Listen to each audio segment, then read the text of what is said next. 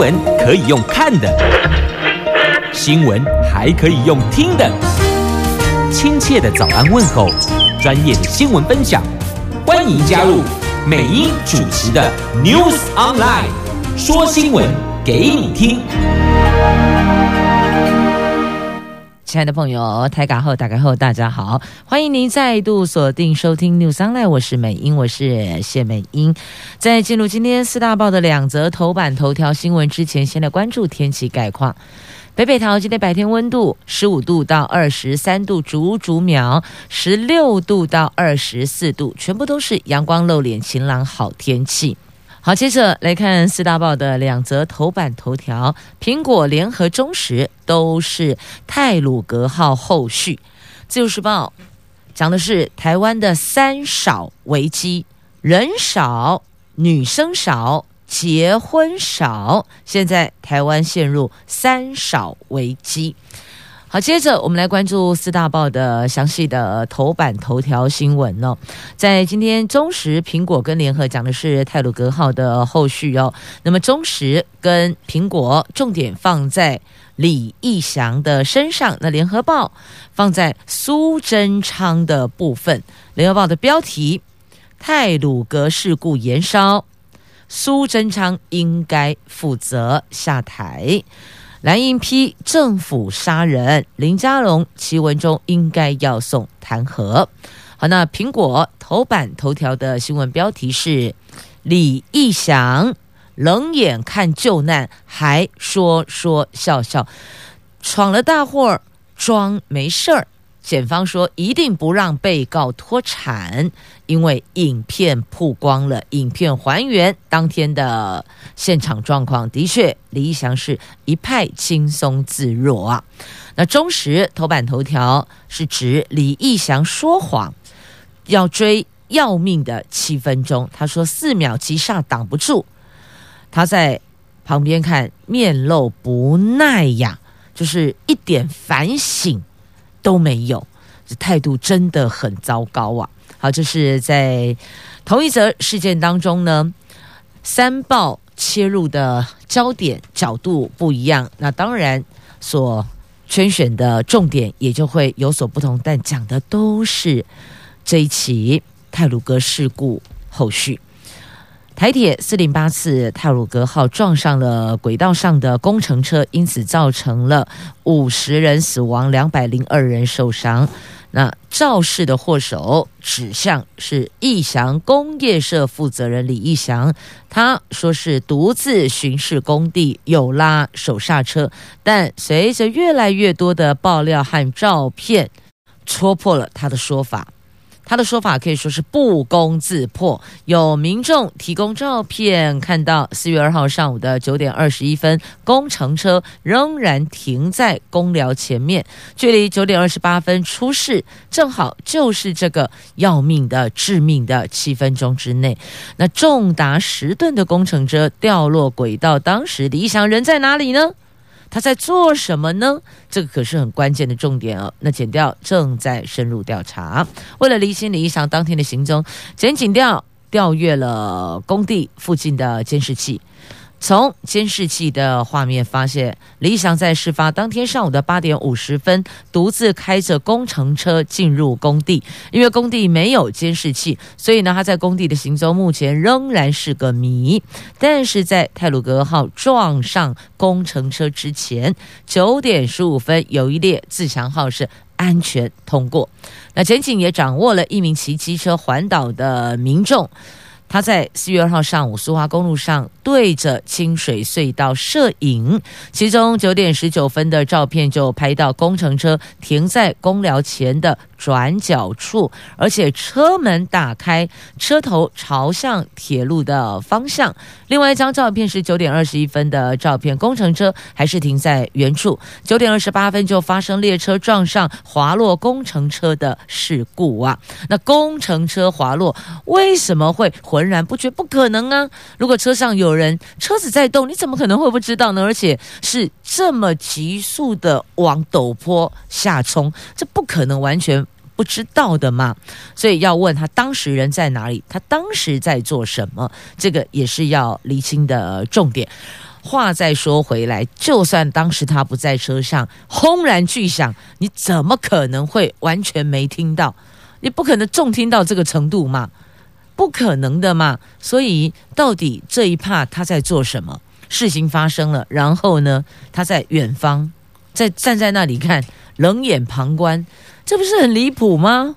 而且这二十九通报案电话没有一通是李义祥打的，他是现场的，在现场的人，可以说是事故发生的当下，他应该是第一个看到的，可是他完全没有任何动作，完全拢无，这个也让人觉得很毛骨悚然。任何人碰到了状况。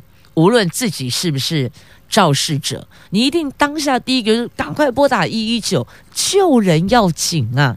但是他完全都没有做哦。那到底这一桩是人祸，还是意外，还是天灾？现在只要喷上政治的口水，就变阴谋论了哦。这到底是怎么个回事？民众只想要知道真相。那追着林佳龙。要交通部长负责，那我只想问呢，啊，管工程的要不要负责？那台那辆车怎么可以就这样进去？为什么没有边坡架设施工围篱？这不都是很很要命的疏忽吗？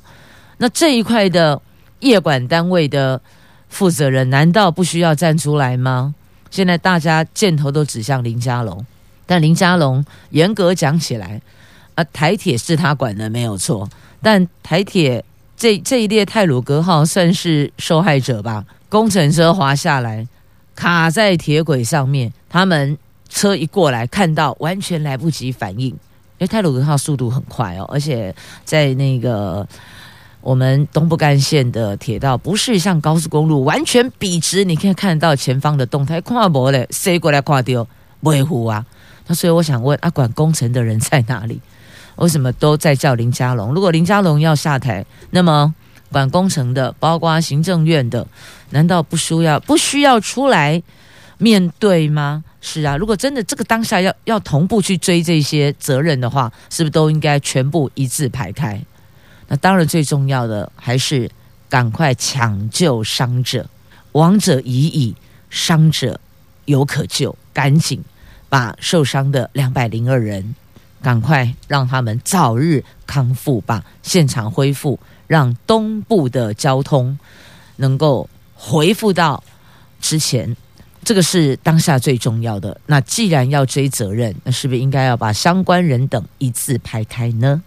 来，我们看一下泰鲁格号事故有七大疑点尚待厘清啊。这工程车到底有没有拉手刹车呢？这运安会是根据相关影像无法确认，必须要从旁证追查。那第二个，李泰祥、李义祥案发前知不知道工程车已经滑到铁轨了？他告诉检警，事故后才知道是工程车肇祸。那这个部分，检警还在理清啊，到底是不是这样呢？第三个，理想劣迹斑斑，却飙到政府重大工程，这个当中是否有弊端呢？台铁说，标案都公开招标，没有包庇，而且这个案子是李义祥在台铁的第一件标案。第四个，李义祥借牌又违法兼任工地主任，台铁知道吗？台铁仍在厘清是不是有借牌投标。至于违法兼任工地主任是李义祥隐瞒身份，会追究台铁和监造单位的责任。第五个，山坡侧边为什么没有施作防护工程？台铁有没有监督的疏失呢？交通部说，合约中没有要求施工变道要设围篱，但仍会追究包商的责任呐。第六个，廉价停工，李祥却回工地，是不是暗地施工？台铁要求工地在连假期间停工，如果仍要施工，这个就算是违反契约了。目前无法设定他回工地是要做什么，他回工地是施工吗？第七个，联合大地、东兴营造，然后还有这中远工程等厂商，是不是涉及连带责任呢？台铁已经针对这些进行假扣押，其他单位如果查到过失，也会依法追究。目前就针对了东信照跟义祥工业社，还有李义祥申请假扣押，怕脱产了，所以检调说不会让他脱产的，一定不让被告脱产。因为很多人就利用这个时间点把财产全部脱手，最后。你要告就告，要求偿就求偿，但是我一毛都赔不出来，就是摆这个态度。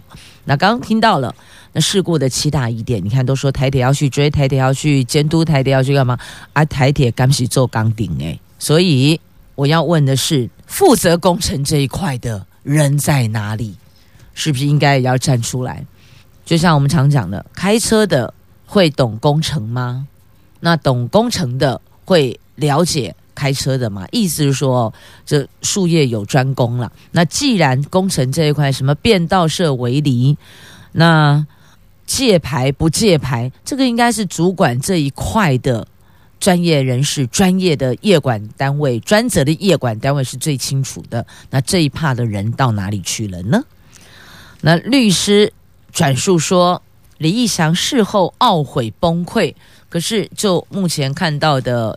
影片来来说，没有感觉到他的懊悔跟崩溃啊，所以这一趴律师总是会试图要让事情让双方虽不满意，最后都勉强达成协议，就大概是这样子哦。那这个部分还是就让剪掉去厘清他的态度。那我们要清楚的知道的是，目前的救援状况跟现场的恢复状况。那再来以后如何杜绝类似事件的再次发生？不觉得这句话也很熟吗？每次都是这句话搬出来，希望这是最后一桩遗憾了，以后不要再发生了。可是还是一直在发生，一直在上演，不是吗？联合报头版头条的新闻重点放在苏贞昌应该要负责下台，你总该要下台了吧？苏贞昌说，政府要负责，要做事很多，也得往内改的供啊。所以他的意思就是，他并没有要下台、啊。政府要负责啊，政府是谁？啊，不就是蔡政府？那你苏院长不是蔡政府延揽的行政院院长吗？所以我也看不懂政府是谁。政府要负责啊，政府在哪里？我只想问这一句哦：政府要负责，那政府在哪里呢？来继续呢，我们再来关注的话题是今天《自由时报》头版头条的新闻话题哦。这台湾陷入三少。减少的少，少数的少，很少的少，三少危机，这包括人少、女生少、结婚少。一月份的出生人数，您知道跌破多少人吗？跌破万人，这个是再探底、再创新低呀。台湾人口结构出现了出生数、女性。结婚率的三少状态，去年出生总数创历史新低，而且今年一月份的出生人数只有九千六百零一名，更是二十七年来首次单月跌破万人。新生儿的男女性别比例差距是二月出现。百分之一百一十点二，这是高点。女性人口恐怕萎缩，国人结婚率也在去年降到十一年的新低，大概是十二万。十二点一万对，预告今年出生率恐怕还是不乐观的。内政部统计哦，一月份出生人数低于万人，少于一万人，而且是从去年十二月出生人数一万七千五百四十七个人雪崩式的滑落也，二月也只有一万一千四百九十七人，所以你看那个数字哦，十二月还有一万七千多人。一月份掉到九千多人。二月份一万一千四百多人，所以这个人数都在往下探，而且新生儿的性别比例也失去平衡了，恐怕未来女性人口会萎缩啊。那如果说一对一结婚，这男女配比就不相等啦。那还有男男也有女女的，所以这个似乎对未来的人口的出生数的部分，可能没有什么实质的效益了。那去年的结婚对数也只有十二万对，因此换算下来，接下来关注的出生率也不乐观呐。那为什么呢？根据中研院的社会所的调查，有百分之十九点六的女性认为结婚是重要的事，那百分之三十六点五的男性认为结婚是重要的事。所以你看，年轻人不婚呐、这个比率都没有过半呢。年轻人不婚，生育率低，这个就是关键了。那是不是现在的年轻人有感受到其他的压力呢？是生养的压力吗？那有立委就提倡孕妇国家养，要打造友善职场环境。的确，很多的女性朋友在怀孕的过程当中，在职场里并没有被友善对待，所以可能也是导致生完一胎，要不要再考虑生第二胎，就会比较多的顾虑了。原因也在这里，可能啦哦。那还有，老公做先生的另一半要分工育儿，不是全部都丢在妈妈的身上哦，丢在女性的身上哦。他们认为说，如果能够建立正确的观念，就是家事平权、男女分工，落实这一趴，包括到陪小孩、照顾小孩，都是男女分工。或许这个对于高学历的女性要生第二胎。她比较会提高意愿啦，因此哦，种种的问题都得要做思考，可能不是单一说哦，提高育儿津贴，你认为每个月提高育儿津贴就会加速大家努力生孩子吗？并不会耶，因为孩子落地不是只有那三年或那两年的育儿津贴养大就好了，并不是，那个是一辈子的责任，所以要构思的可能要。比较长远一些些，问题也会比较细琐一些。因此，如果要提高生育率，很多的环节都要去重新的检视哦。那也发现了这份报告当中哦，以教育程度来区别，如果教育程度比较低的女性朋友，她最在意的排序第一名是经济压力。所以你会发现，不同族群她在乎的。第一、第二、第三，那个点不太一样哦。有在乎经济能力的，有在乎职场未来的升迁的，那也有在乎整体的心理压力的。因为教育孩子、养育孩子，父母亲都有担待相关的责任嘛，所以不生。不婚跟不生是两回事哦。有人不婚，但是他生；那有人不婚不生，有人结婚不生。好，所以生育率你要再回推问题点，其实也是蛮多的哦。好，就在今天的《旧时报》头版头条所标注的话题，您是不是今天也可以来聊一聊，问问周边的亲朋好友、同学、同事啊？为什么？宝贝结婚，你不要催婚呐、啊！这了解，你要先说，我只是想了解，那为什么没有考虑要成家？原因在哪里？不是要干预，或是要跟你唠叨碎念，拢不是，只是比较好奇，想知道原因。或许多问几个，你就可以知道可能问题出在哪个点上了哦。但还有缘分未到，这个也很玄哦。如果因为要结婚而结婚，有的时候。那个生活上的压力，心理上的压力也会挺大的呢。继续，我们来关注的是中时头版下方的供水的话题。今天起，台中苗栗民众公五停二，店家停业，里长则揪团到饭店去 C 型哭啊。那民众则是疯狂的储水储备水源。苗栗、台中的民生用水今天起公五停二，受影响的民众不满质疑，只公布六号起停水，却不知要停到什么时候啊？那中央水利单位没能及早实施节水措施应变，而且怒呛政府不能苦民所苦，那要政府有何用呢？做生意的店家更是无奈，只能选择停业，或是把停水日当作。公休日就做一个调整哦。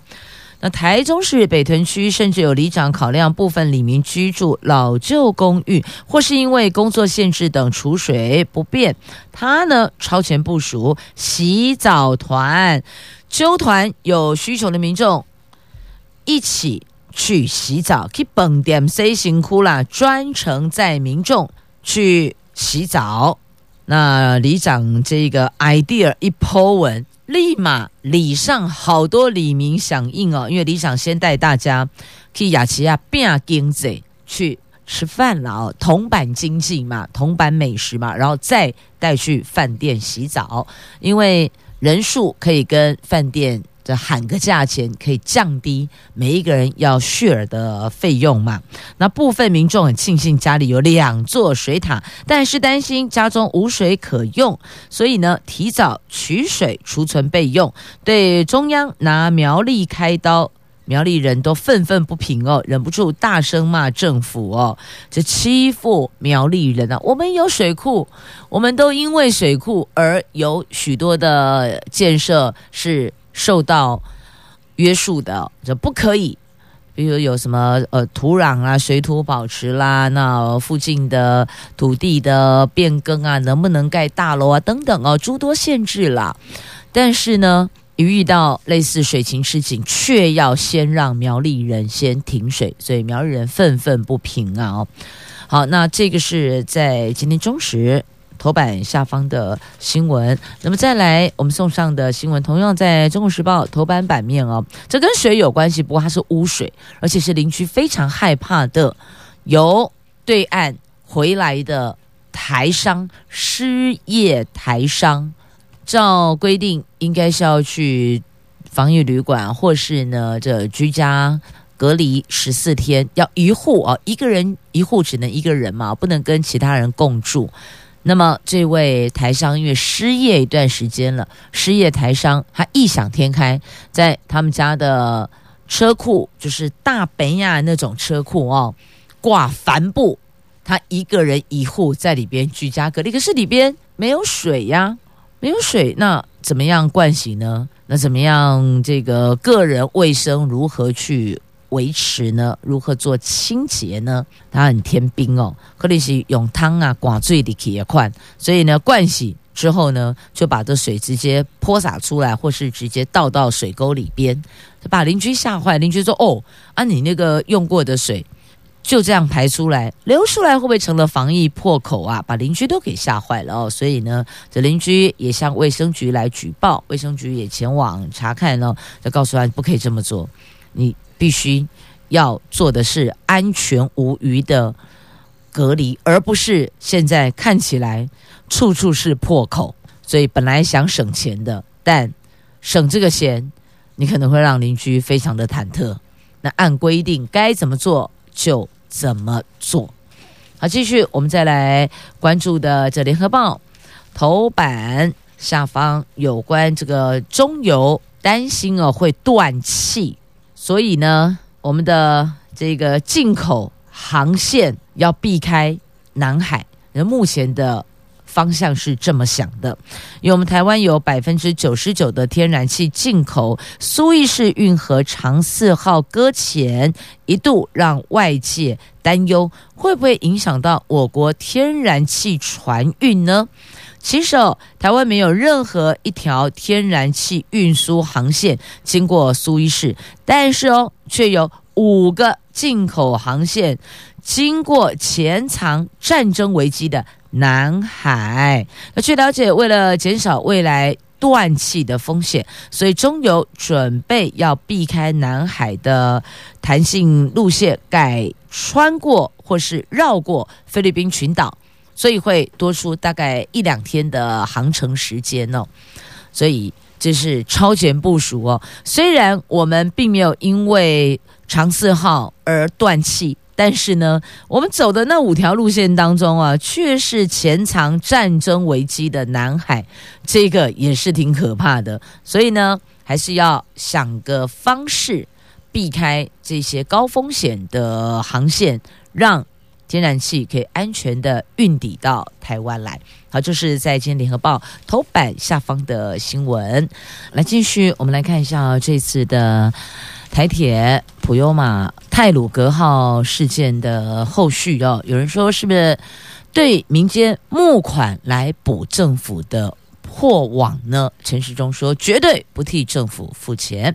卫福部收到了大概七千万的善款，将成立监督小组，专款医疗复健所用，而且每个月会公开明细。这个是针对台铁太鲁阁号事故，卫福部在四月三号紧急设立赈灾专户，但是遭到网友质疑，这不是天灾，而是人祸，而且国家工程出错，政府理应负起所有的责任，怎么会跳出来募款要人民捐钱补洞呢？卫福部社会救助及社公司说，这次不是政府主动发起劝募，是因为接到太多热心民众询问，想要尽一份心力，卫福部因此提供既有账号让民众捐款呐、他说，截至四月五号的傍晚，卫福部透过不同管道收到至少七千万元的善款，未来将成立善款监督小组，确保专款专用在受伤者的医疗复健、生活经济等社会重建工作，而且会在每个月固定公开捐款统计跟用途，让捐款者知道钱用到哪里去了。这过去也有过。天灾，大伙儿赶紧捐书。后续的善款流向，也曾经有传出备受质疑的。那当然也有把善款用在需要的国人身上。那所以现在陈时中出来说了，不会替政府付钱，而这个钱是用在专款医疗附件，还有生活经济上面。因为的确。有受伤者是家庭主要经济来源，他就是在家里唯一有出外工作有收入拿回来养家，但现在如果受伤了没办法养家怎么办？一家子生活瞬间陷入困境，像这个生活经济还有后续受伤者要。附件的医疗的部分，那一块的费用也是很庞大的，累积下来数字也是很可观的。所以陈时中说了，就用在这两个部分，而且每个月公开明细，让大家知道钱花到哪里去了，钱用到哪里去了。好，这是有关台铁四零八次的泰鲁格号的后续哦。那接着我们再把焦点。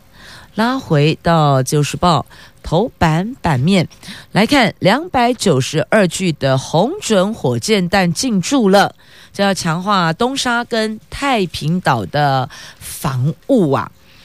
中国解放军在南海实施登陆操演，模拟要夺岛，因为这样让。位于南海的东沙岛、太平岛防务备受考验。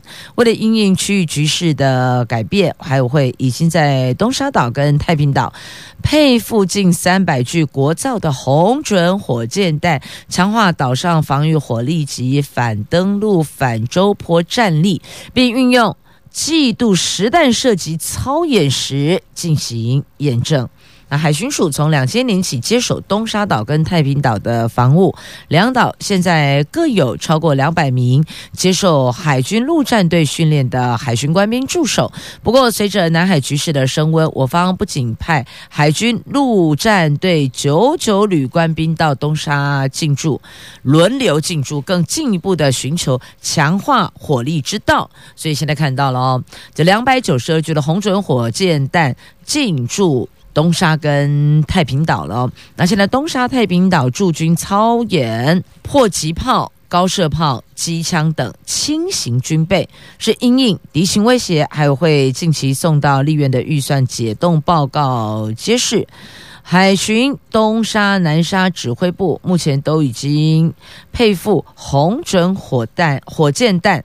那红准火箭弹有配一百六十八具的，也有配一百二十四具的，总之呢，就加起来两百九十二具，作为反舟坡攻击跟反登陆使用，这个可以拿来防卫作战的，这也让国人知道，心里稍微安定一点，所以上了《自由时报》今天头版版面的新闻。那这个。重点就是要告诉黑的拍咪啊哈，你金先亏的，我们也是有准备的呢。来继续来关注的哦，就是在菲律宾警告中国你小心一点，别擦枪走火了。因为他说中国入侵了，可是北京博士说没有啊，渔船避难完全正常。那美国则发生了，美国声援这个斥斥责他们这海上民兵啊。这中国跟菲律宾南海主权争议是越演越烈了。菲律宾总统杜特地的法律幕僚警告，南海有数以百计中国船只入侵到菲律宾的海域，正造成马尼拉和北京之间关系紧绷，并可能会擦枪走火。这是菲律宾总统府最近以来算是最强硬的发言了。中国则强调，这些渔船在避难，希望菲律宾能够理性。那有关专家指出啊，在美国到南海频繁出巡的当下，中国出动由船、渔船所组成的海上民兵，强化对南海的控制啊。所以你看。这边说我们是渔船呐、我们是来避难的、可是那一端只说你们那上面的不是真的渔民，而是假扮渔民的民兵啊。所以这有没有可能擦枪走火？哎，几率还真高哎。因此哦，我们讲到了。天然气的航线要避开南海，真的要赶快要避开南海，哪怕绕别的地方多个一两天的航程，那也是值得的。你看看，这个南海主权，中国跟菲律宾就这么的紧张了，如此紧绷，谁知道下一秒钟会发生什么事儿呢？啊，我们也要严防哦被断气呀。好，接下来我们要关注的这个是。有关比特币的部分来看财经新闻，拜全球。资金英卡巴，以前是台湾及英卡巴，现在是全球资金英卡巴。所以，加密货币价格持续飙升。最近已经有高盛等投资银行为高资产客户规划比特币等投资工具。一般投资人如果想要投资又担心风险高，银行财管部门建议可以投资半导体、资讯安全、金融科技和支付等。比特币受惠产业抢搭比特币上涨顺风车，同时避免直接投资的价格波动风险呐。那比特币大涨，推升虚拟货币挖矿风潮延烧，法人看好有助于台积电矿机相关晶片出货。并带动显卡需求维持高档，挹注华硕、微星、技嘉等板卡厂业绩。主要晶片厂辉达今年调涨显卡的价格，微星、技嘉等业者对于上半年能见度则是抱持乐观的态度啊。好，这是有关。比特币反正就是几个投资的区块哦，半导体啦、资讯安全啦、金融科技跟支付等等的。那当然这些投资有它的风险存在，因此要谨慎投资、谨慎理财呀。这比特币优劣比较，在今天的联合报的 A 十一财经要闻版面有做了一个表格化的整理。如果您想要了解它的优点跟风险不确定性哦，或许可以翻一下今天联合报 A 十一财经要闻版面。那接着我们要再告诉您，刚讲到什么投资对吧？那有半导体等等很畅旺嘛。那但是呢，你看 LG 的手机不做了，他们痛定思痛，断了手机业务，不做了。据说去年了了好几千万台币，换算台币的话赔了好几千万哦。去年他们的市占率只剩百分之二，连六年都是亏损内。七月三十一号起停止智慧手机的产销，因为前三大荣景已经不复见了。那目前二零二零年的第四季的全球智慧手机的销量排名呢？苹果是最，苹果小米应该讲小米是最高，你可能觉得说，哎，应该是苹果吧？没有呢，苹果的这个年增率哦是百分之三十二，苹果年增率是百分之二十二，小米是百分之三十二，所以你看哦，未来是否它的市占率还是最高的？未必哦。你看那个年增率的百分比，它跳的真的是比较快哦。那以目前来看的话呢，苹果还是占优势，但是呢，小米它的成长速度算是很快的，华为的年增率是负的，负百分之四十二点四。好，这个是为什么 LG 要把手机这一块智慧手机的产销给断掉？这个就是看一看状况不对，赶紧断尾求生吧，要不然拖垮整个主体，那代际就断掉哇啦。好，接着我们再来关注的是《自由时报》头版版面的这一个好萌的好萌的水豚宝宝啊，水豚宝宝满月了，亮相啦。台北市立动物园向台南顽皮世界借展的水豚妈妈阿皮，在二月二十八号晚上生产了满月的水豚宝宝车车，昨天正式跟大家见面，体重两千四百克，体型大小跟毛色就像是成年的天竺鼠，真的。刚刚单看照片，你会以为哦，天竺鼠上报了啊？没有啦，是水豚宝宝，好可爱呀！那水豚是最。早熟型动物出生不到一个小时就能自己走来走去，探索环境，逗趣模样让人联想到天竺鼠车车动画，所以保育员才把它取名叫做车车啦。那目前还无法判断宝宝的性别。好，超萌，让你今天心情超好，要看自行翻阅。然后我们这里啊，继续要关注的是私立学校的退场机制。立法院说这个得优先审议呀。那明天举行公听会，法案如果通过的话，教职员免等校产清算就可以领慰助金了。那教育团体则拼。这个呼吁啊，公司并就等于是并在一起哦。可是教育部说这个有难度诶，而且学生人数不够了，你把它并在一起，然后呢是要增班缩减人数的意思吗？每一班人数下降吗？是这样吗？好，到底是什么样，我们也不清楚。但确定的是哦，清明连假期间，宜兰的绿色博览会有六万人涌进诶，所以你看出不了国。亦或者对现在的旅游泡泡，您不是很感兴趣，那只好往国旅转往国旅。那的确也受到很多朋友的喜爱啊，往东部走也是一个非常好的选项。不过因为这一次哦，因为。泰鲁阁号事件，所以或许原来有些朋友要搭车前往花东地区的，因此做了一些调整哦。到宜兰的朋友挺多的，宜兰一直以来就是打造无烟囱产业，就是走观光路线，这是对的哦。好，也要让自己的心情放放假，也得安排某些定点，让自己好好的歇歇腿，安排余兴节目。让心情舒压一下，这是必须的。来，节目最后也谢谢朋友们收听今天的 New Sunlight，我是美英，我是谢美英，祝福你有愉快而美好的一天。我们明天空中再会喽，拜拜。